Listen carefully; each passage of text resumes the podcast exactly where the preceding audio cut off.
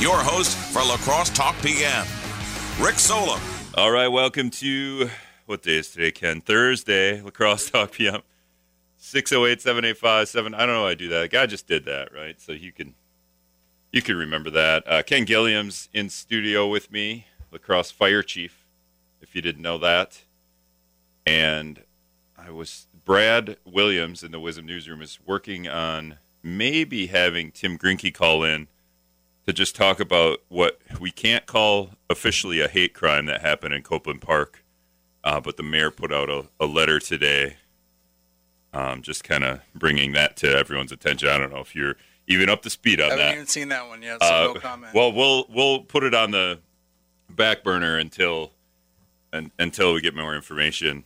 And uh, but uh, you're coming from Holmen. Does that mean you were uh, at your new office? uh, no new office, but we're having a meeting up there. So Okay. Um, you were sworn in uh, a couple days ago, right, as the new fire chief of the Holmen Fire Department. that is correct. Uh, how did that go? Uh, it was, uh, Is this is this annoying? You could, no, it's good. It- uh, can- I'll move it on the break, but Okay. no, it was good.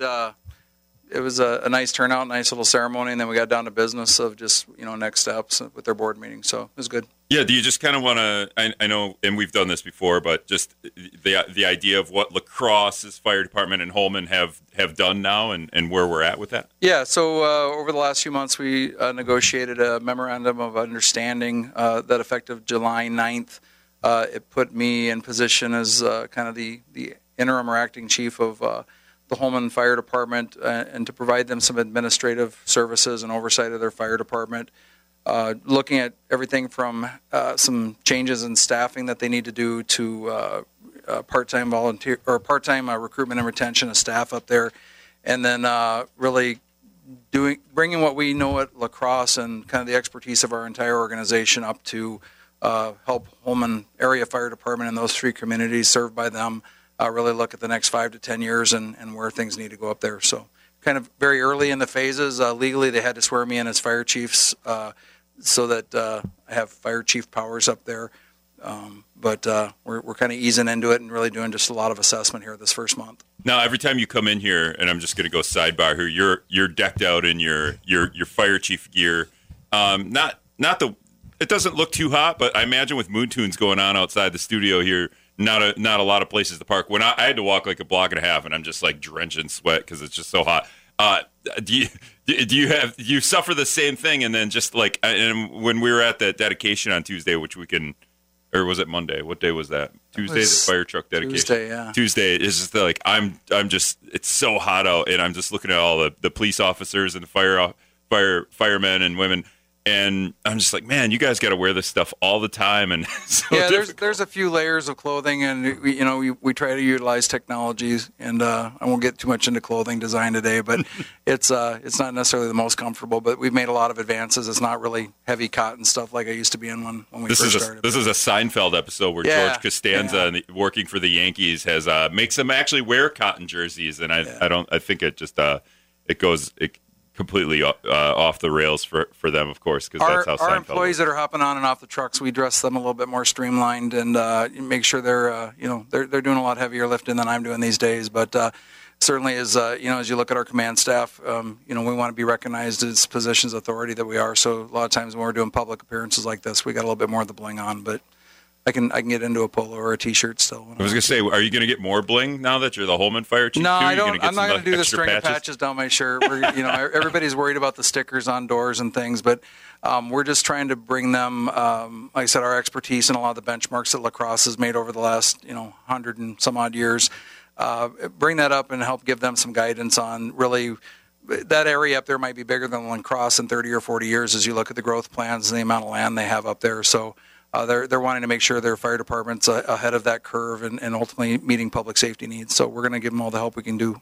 Yeah, and then um, we we a couple of minutes here before we hit the first news break, but um, it's it's it seems to me a little bit odd, like uh, the the La Crosse fire department, and then we're going to grab Holmen and we're going to kind of help them out, but there's a big gap, right? There, there's a big gap between there. I called Onalaska, Yep. and um, I, I don't know. Is that I don't know. Is is that pose any kind of difficulties? So the, the city of Onalaska and their fire department was invited to the table. They've actually showed up at a few meetings. They were involved in the Wisconsin Policy Forum report that looked at fire and EMS sharing opportunities in the region. Uh, that was report was published in December of uh, 2020. Um, chief Goody and his new assistant chief uh, were at our event when uh, when you saw the uh, the deal with Quint One and the uh, the line of duty memorial the other day. Um, so we're we're friendly. We're talking. Uh, the city of Onalaska wasn't I guess essentially the best way to put it, and I don't want to speak for them, they just weren't ready to come to the table and look at, uh, you know, what is a true district or whatever this may become be. But they've assured me they're going to be good mutual aid neighbors and partners in the region. So uh, I'm keeping Chief Goody and his uh, personnel informed of strategic benchmarks along the way, and we're going to make sure we keep lines of communication open there. They're they're they're certainly a partner of ours, uh, being on the north side of La Crosse. So uh, it's just uh, we're just going to kind of continue to lean on that friendship and partnership and see where the dialogue goes. Yeah, it's not like you're fighting. No, we're no. not talking to you, but because obviously you all have to really have good communication. Because if something happens, and I'm starting to learn a lot of this, if if something happens on the south side of La Crosse, essentially all the the fire stations north of that kind of have to like move the ter- their territory, their coverage territory down, which means Onalaska would then have to start thinking about, oh, if something happens on the north side of La Crosse now, we might be responsible for some of that. Right. So right now we, we call for mutual aid. If we if we get overrun with multiple calls uh, Onalaska's in our mutual aid plans, as is home, and they drift south. Um, if if they get overwhelmed up there, we drift north. Um, it, it's it's mutual aid, so it's mutual. Uh, I would say that you know La Crosse, being a much larger department, has the ability or the ability or the opportunity to probably give a little bit more than we receive. Um, however, we we try to keep it fair. I think the biggest thing moving into the MOU with Holmen is is both are all four communities involved. We we wanted to make sure that we we're keeping things very clean fiscally. That you know one group of taxpayers wasn't fiscally supplementing another group of taxpayers. So uh, the Holmen Area Fire Department they're they're paying us a significant sum of money for this first year to to help them. Um, we're not doing it for free, um, and uh, you know they're they're trying to make it amicable, and it gives us a longer you know the next year or so to negotiate what does a really long term strategy look like, or is this just not going to work and we need to just respectfully bow out? So a lot of dialogue to come, uh, but Yeah. this first year it's really it's it's not really affecting our day to day operations other than me and my administrative staff are picking up a little bit of extra work, but it's kind of a labor of love. So, when when and you talk about Holmen being a, a, a pretty big area for growth, um, is there is there other parts? I mean, is that the most important part? Is it like getting ahead of that growth a little bit? Is that that and that's kind of what you're doing? But is there is, is there other territories in the area that where where you see that and maybe you, the La Crosse fire department might be able to help out there? Well, yeah, I think you know certainly going back a couple years, we uh, picked up our fire contract with the town of Medary, and we've certainly been making some, some minor adjustments with that and that that community off to that corner of the city. Um, as you look at the Holmen Area Fire District, it's it serves town of Onalaska, town of Holland, and the village of Holmen. Um, there's a lot of growth up there. They've got one one station that serves a little over 90 square miles. It's a huge geographical region, um, and it's just their call volumes out outgrown what they can con- currently safely deliver.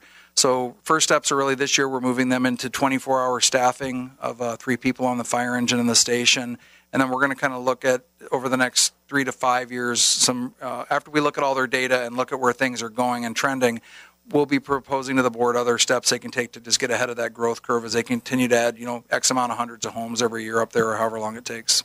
Uh, that's La Crosse fire chief Ken Gilliam. All right, we got to take one break. Uh, well, we'll take more than one break, but uh, this first one, Brad's got to do the news. All right, welcome back to La Crosse Talk PM. Fire Chief Ken Gilliam, La Crosse Fire Chief Ken Gilliam in studio with me. If any guys have any questions for the Fire Chief, 608 785 7914. Somebody said accident on Highway 16 southbound almost cleared up. So I guess A, Highway 16 southbound where, but uh, almost almost cleared up. So we're good. Uh, there was an accident uh, right in front of Dick's yesterday, and I I'm like, who's whose area is that? Do you know? Like, because some of your guys are there, some police are there, Onalaska's there, and I'm just like, who? Because that's right on the like that. That's up in Onalaska's area if it's in front of Dick's, I believe. Yeah, there's some, and then yeah, there's some kind of Because I think right there is like the line. little for goofy boundary lines there. versus- Yeah. Yeah. So, which side of the fog lane you're on, and um, it was weird too because there were two cars next to each other going the same way. uh, headed towards the highway, and they were both in into a stoplight. Yeah, today's today's safety tip, boys and girls, is if you're driving right now, please stop texting. Stop texting, yeah. Uh, stop texting and you know eating sandwiches and texting and driving, all that stuff.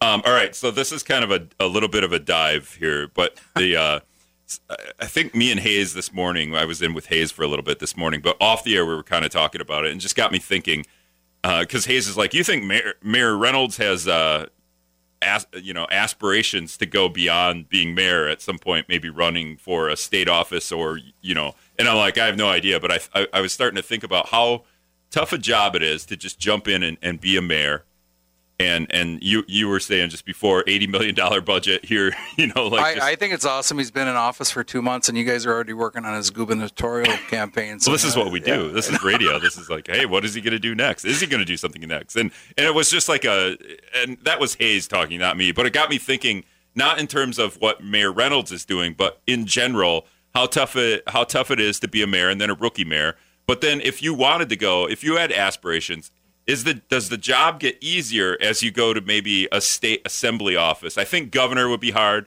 but a state assembly office, a state senator, and then moving up a U.S. congressman. And I think every, everyone listening is like, yeah, it's going to be easier because those guys don't do anything. Uh, but you, but uh, but I think, but but I think it probably would be at the bottom rung of all this. It, it's probably harder, and then as you move up, it must get easier. As a sports journalist, I will tell you, covering high school sports very hard because I have to do all the stats. And then if you're You at a- no help. if Yeah. you're at like a weekly paper, you're the statistician, you're the writer, you're the interviewer, the photographer. You're putting the It's like your newspaper. vacant call screener spot over here. yeah, right. I need one of those too. So you're doing everything as a weekly, and the weekly is the bottom rung of the newspaper. And then as you get up, if you're a you're a New York Times columnist in the sports department, well, you just pick a game and decide to what you you could you could write the thing in your underwear. You don't even have to go to a game. So I kind of wonder if you know the same aspect if this applies to uh, you know politicians, where it's really hard at the bottom at a, at a not a small town, but a, you know a smaller town like La Crosse, and then as you go up to state and Yeah. national offices. I, yeah, I, I think uh, you know I've never walked a mile in their shoes, but I have been at the Capitol a number of times. And um, as you as you work that system, they certainly have staffers and interns, and you you know you slowly realize that there's a lot of early 20 somethings that are running the government because you, you meet with the staffers because the, the senators and congress people they're, they're running frantically from meeting to meeting and event to event and um, I, so I think they rely heavily on, on their their chiefs of staff and staffers. I think as you look locally at the mayor's level, he's got the department heads in the city, and you know we're certainly there to support him and, and kind of keep the city moving forward. I think initially, you know, the first two months, he's still, you know, he's learning a lot of folks' names and getting to figure out who does what around City Hall and stuff. And so he's uh, he's hit the ground running. He's doing a good job, and um, I, I uh, yeah, it'll be interesting to see where it goes over. The, you know, as he gets his uh, his traction underneath him and, and starts engaging on wherever he's going to take it over the next four years. It'll be interesting. He uh, he doesn't get as many lackeys to delegate all the work, huh? Like you're one of I'm his one lackeys. Of lackeys. Yeah, no, I am one of his lackeys. But okay, so as a as a fire chief, I, you know, I'm I'm guessing that you've come up the ranks at some point in time. You you were probably at the bottom, you know, as the, has I used to ride a fire truck, believe it or not. right. yeah. So so, but as you get into leadership roles, and you know, you were in the Twin Cities before this, so I, I imagine you were you weren't in the as high of a leadership role, but the fire department was. You know, A obviously larger. a lot larger. So, what is it like going from? Because you're kind of going up and down a little bit in terms of size of fire department. Oh, sure. and and and you, you you you know the people up in the cities that you still know probably moved up into leadership roles but how how, how much harder is it as you go uh, go up the ladder in leadership role Yeah, I think it depends on how the organization supports you. You know, with with with help and and you know certainly with with top cover. Um, you know, my last job uh, in St. Paul, we were about a 430 some odd person department, and uh, you know that, that's a lot of people. That's a lot of uh, opinions, a lot of workers, a lot of personnel issues.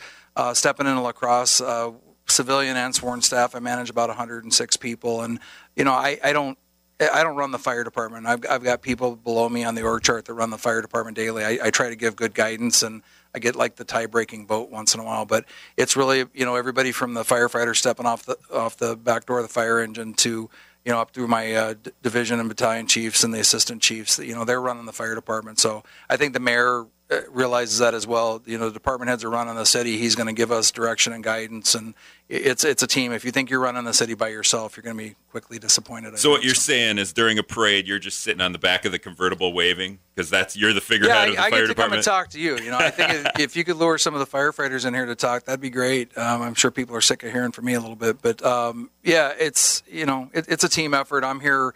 I'm here. I really see myself advocating for my people. Uh, we want to make sure they're safe and healthy and have the equipment they need to ultimately serve the public. So, so I'm here for my, my folks on the rigs, and then I'm also here. You know, ultimately, I'm sworn to serve the public, uh, Um, La Crosse, and all, all of our visitors and guests. And you say that, but I've had two other, at least two other guys at the fire department on. I've had Pat Cran, Yeah, uh, Corin, Corin, Corin. Corin on, and uh, we did a, a great show on fire pit safety, which Yeah. was actually really fun because uh, it's just nonsense. You could talk about just the, the funny stuff, and We've then always got fire pits. Yeah. Um, and then I can't remember the other guy I had on, but I remember talking to him about, you know, I just kind of asked him one of his uh, hardest ordeals in fighting a fire, and he, you know, he's talking about how he suffered heat stroke and and you know, like just everything that comes with that. And then I had to make the off ball, off the wall joke that, yeah, I know what you're talking about because I had a volleyball tournament once at the It was really hot. I got really hot and, and and had to eat like a Snickers bar to feel better. And he just, I if he would have been in the room, I would have seen the biggest eye roll. But I was trying to make a joke, but he was like, yeah, Rick, sure. Yeah, and, and I think you you know to the, to that end of the job, uh, we've uh, got a tremendous push going on the last few years on physical fitness and everything from mental health to uh, just our physical health. Uh, it's it's a very demanding job, and you, you kind of go from zero to 100 in a matter of seconds. Uh, you know, you're you're riding to what you think is going to be there, and then you actually arrive on scene and you step off the rig and it's go time and.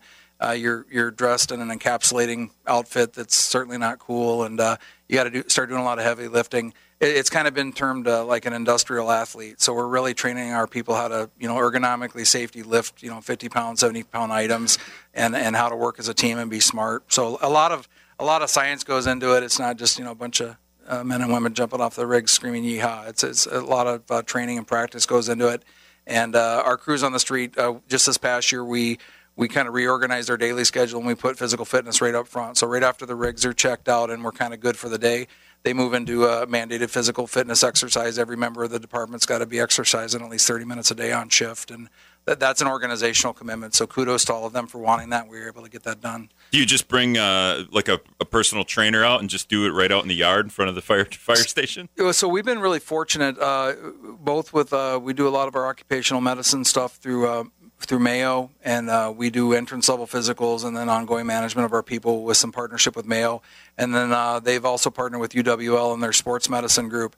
Uh, they've come in this past year and really upped our fitness programming, and uh, it, it's just been a it's been a godsend for us. Um, everybody's kind of on the same sheet of music for kind of expected uh, workouts and group workouts. And uh, there's been a few key players between Mayo and UWL that have really kind of rolled up their sleeves and, and kind of embraced this thing with our fire department. And I think in the next year or two, we're going to have some really cool data. We're looking at, we're looking backwards at our lost our lost work t- comp time from injuries and things on the scenes. And as we get more physically fit, um, and we look at ergonomics and you know how we place things on equipment and different things.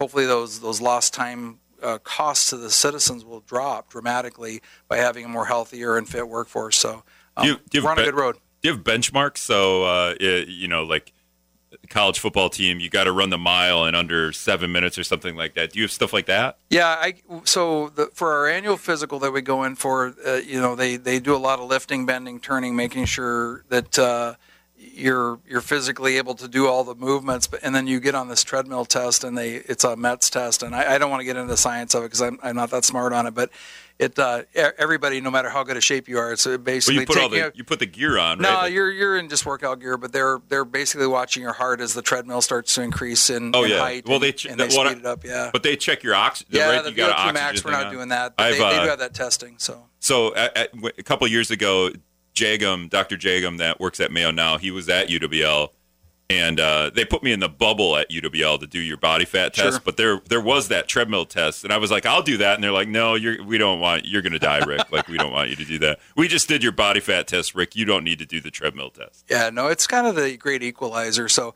we were, uh, and just this past year, kind of where we're going is we we tested people like that to get them on the job. So to get hired, you had to pass a test, but then for the next 30 years, we hope you remained okay. Uh, we were fortunate enough to to prioritize some money in our budget last year to get to about an every other year. And, and moving into the next year, I think we've developed some strategies. We're going to try and get it to where we can get to a true uh, a true annual physical uh, for our people, so we can benchmark. And really, my goal as fire chief is it, it's awesome if we can have you exiting the fire service in as good a shape as you entered it.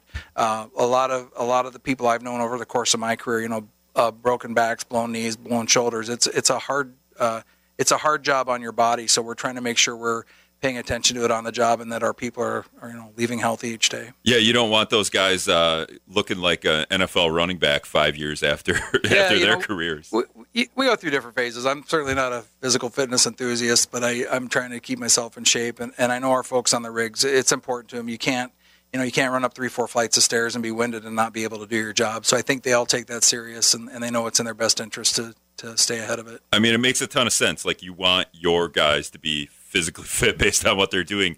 Um, if we if we had a comp like a like a a competition between the uh, La Crosse fire department and the police department, who would win the uh, you know maybe maybe like it's the Olympics, right? So if we did an Olympic type competition, who would not that they're throwing javelin, but maybe uh, physical fitness tests. Uh, do you think your guys would win? I don't know. They, I, I don't know. I got to be careful with that one. I, I'd like to think we would win. I'll put it that way. But Right. No, If- they, they're. I think physical fitness is certainly important to the police department too. You know, they're they're kind of walking down the same road as us. Uh, again, that zero to zero to 100 in, in a split second decision.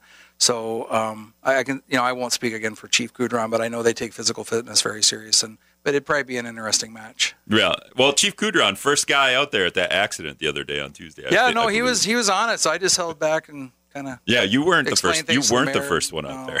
Sometimes, well, we had enough firefighters running down the block towards the accident. If I show up, but I, I get in the way, so it's just like let them go do their job. And yeah, Yeah. Fortunately, we had PD right there with us. So That's La Crosse Fire Chief Ken Gilliam. All right, we'll, we'll talk about that when we come back. Uh, Brad's got to do the news. Before that, Scott's comment. We'll be back. All right, welcome back to La Crosse Talk PM. 608 785 7914 is the talk and text line if you want to get in here. La Crosse Fire Chief Ken Gilliam in studio with me. Buzz down here from from Holmen. Uh, are you in your civilian truck, or are you uh, you in? Do you drive the fire truck around the big old? Maybe you drive the old fire truck. No, uh, or, or do you, do you get the? Do you they have a? si- my own fire engine. Do you have your own siren though in your like civilian truck where you can slap it on the top and Yeah, go? I, or- I got little lights and siren if I need to get somewhere in a hurry. right, you, and you don't get to abuse use that. It often. You No. abuse that all the time, right? like, abuse that. No. no, of course not. Because you always see that in the movies, like, uh, we're just going to turn the lights yeah, on. old Bust- Starsky and Hutch deal. No, I'm good. Um, all right, so Tuesday we had a we- we had what I like to call the most covered, and I and I say this because nobody got hurt, but the most covered car accident in the history of La Crosse, maybe the world, because all the first res- not all the first how many how many first responders were there, and then most of the La Crosse media was there to literally cover it, and then you guys had it covered, but. Um, essentially, a Cherokee T-boned uh, Tacoma at the Sixth and Market intersection Flipped it. flipped the Tacoma on its side. I don't know if it rolled, but at least flipped it on its side. I and I, and I can understand. I've gone through stop, you know, I've rolled stop signs, but go stop, look both ways, go, and then that the truck must have just been in that blind spot Yeah. where the windshield and the in the passenger side window comes. Um, but of course, like, can you just walk? Uh, you, you hear this boom, and what were you thinking? Well, yeah, we're all looking the other direction as uh, Mayor Reynolds started to speak, and you could just kind of hear the car crunch. It's a familiar noise to us, and it's like, yeah, that's not good. And um, there's there's a number of uh, accidents that have happened over the years. Even since I've been here, it's, it's uh, there's a lot of blown stop signs, and and that, that was a pretty aggressive uh, smack that we heard. So, uh, fortunately, everybody from the incident was walking around. You know, they got them out of the cars, and it was uh, you know certainly a, a, a miracle they were all okay.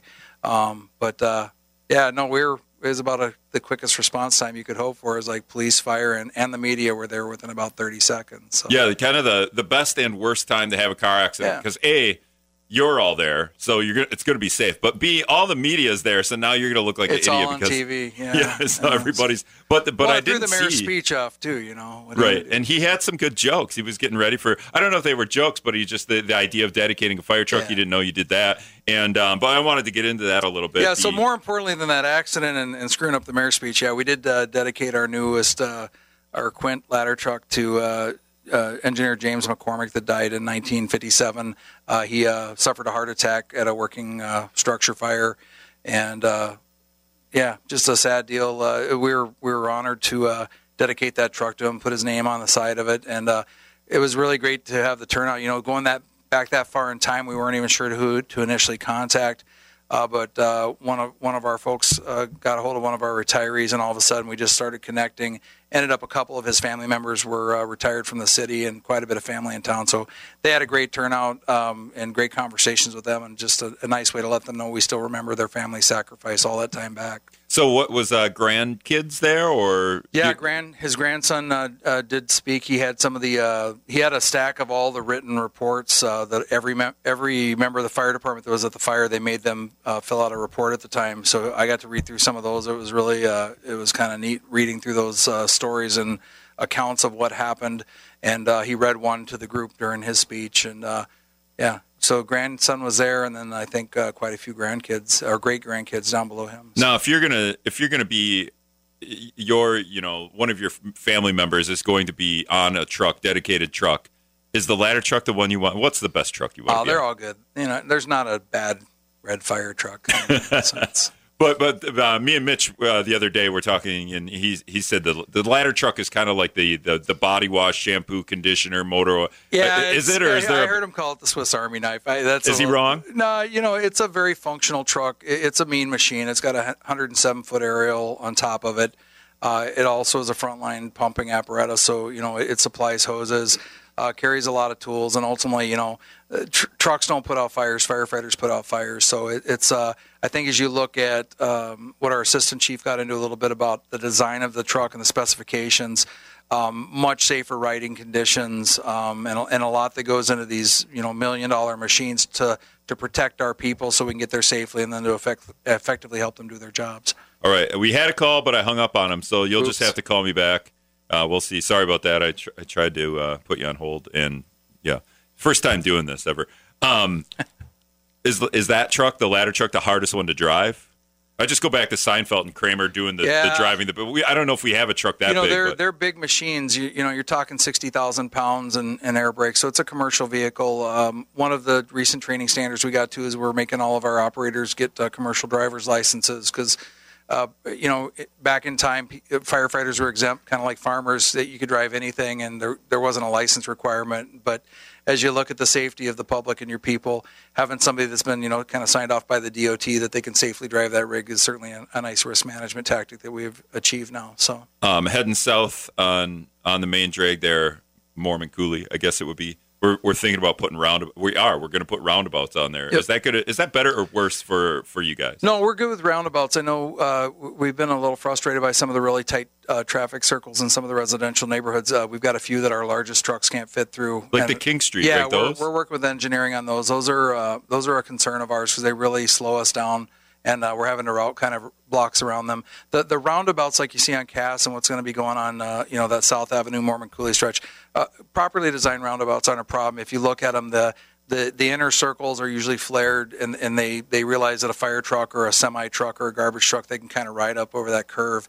and, and you know it not not have to slow down as much so they're, they're designed for large truck traffic to get through in a timely manner because they're really about keeping the traffic moving They should be. They should uh, have a contraption where it flattens out. You guys hit a remote and it flattens out for you, so you can just go straight. Yeah. I, I think as you look at the suspensions that are going in our trucks, you know, you can you can be moving along fairly decent, and, and you you know if you if you hit a little bump on the road, you, you hardly feel it in the in a properly designed truck these days. So th- No, but the whole roundabout just flattens, Yeah. and then you get to go straight. I'm just being a jerk, I know. a, a dork. soon Um, we'll have hovercraft vehicles, and uh, it won't matter anymore. So. yeah, you could have uh, fire drones. Do we have that yet? I feel like that's not. It can't be that far off. Uh, yeah, certainly. Uh, Not public, that we public safety is moving into you know drones and UAVs, and uh, we we we're uh, fortunate to have a member who's uh, in the in the military reserve that he flies the the big birds for the military, and he's on our fire department. So. Uh, we did get a grant and, and got a drone, and he's been training a couple of our people up on that. Uh, they've also been working with Civil Air Patrol here on La Crosse to kind of cross train and, and get to know each other. So a lot of legalities, especially when you're near an airport and stuff, putting those things up. So we've got kind of a resident expert, and uh, we're working with the police department in the airport as well, who are kind of ex- exploring those options. And uh, versus sending a bunch of firefighters out, you know, uh, hoofing through a swamp looking for a lost person, you can get a drone up and do some cool things as well as fires, hazmat. They're they're becoming more and more common in our in our services to get up above and see what's really going on. I might have missed that. I feel like maybe you did have some drone thing not too long ago. I know the city did. Next time, let me know because I'm kind of want to learn about. I flying get the drone. expert in here. I'll, I'll Yeah. get our firefighter in here that knows how to fly them. We'll just have it awesome. buzzing around the studio. Um, all right, we do have a call, so I'm going to go to the caller. Caller, who's this? Hey, I'm Nick. How you doing, Rick? Hey, Nick, go ahead. You're on with Ken. Yeah, you guys were talking. This is what I'm talking about. Like, what's the purpose of putting roundabouts on uh, King and Cass? I'm not far from there. I live down the street. The speed limit is 25, and you spend all that money to do that. You could really concentrate on real more populated, big intersections. I don't like the gentleman you had on says, you know, it, it slows them down. And I'd love to know what idiot decided to do that. And then you look, they're all full of weeds. it just doesn't make any sense to me.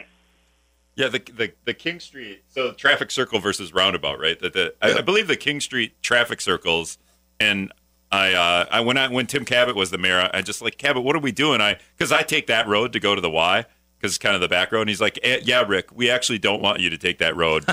Uh, we want you to take one of the more Just main, you though. No, just Yeah. me. But in general, you're trying to divert traffic off the King Street Road to make it more pedestrian friendly. But it definitely isn't fire engine friendly. Then. Yeah, so in any of these things, you know, whether it's traffic circles, bump outs, whatever, the um, there, there, for every action, there's a, a, a different reaction, and and you know, certainly those things are being put in place because people in those neighborhoods may have wanted them, and it's to slow down traffic.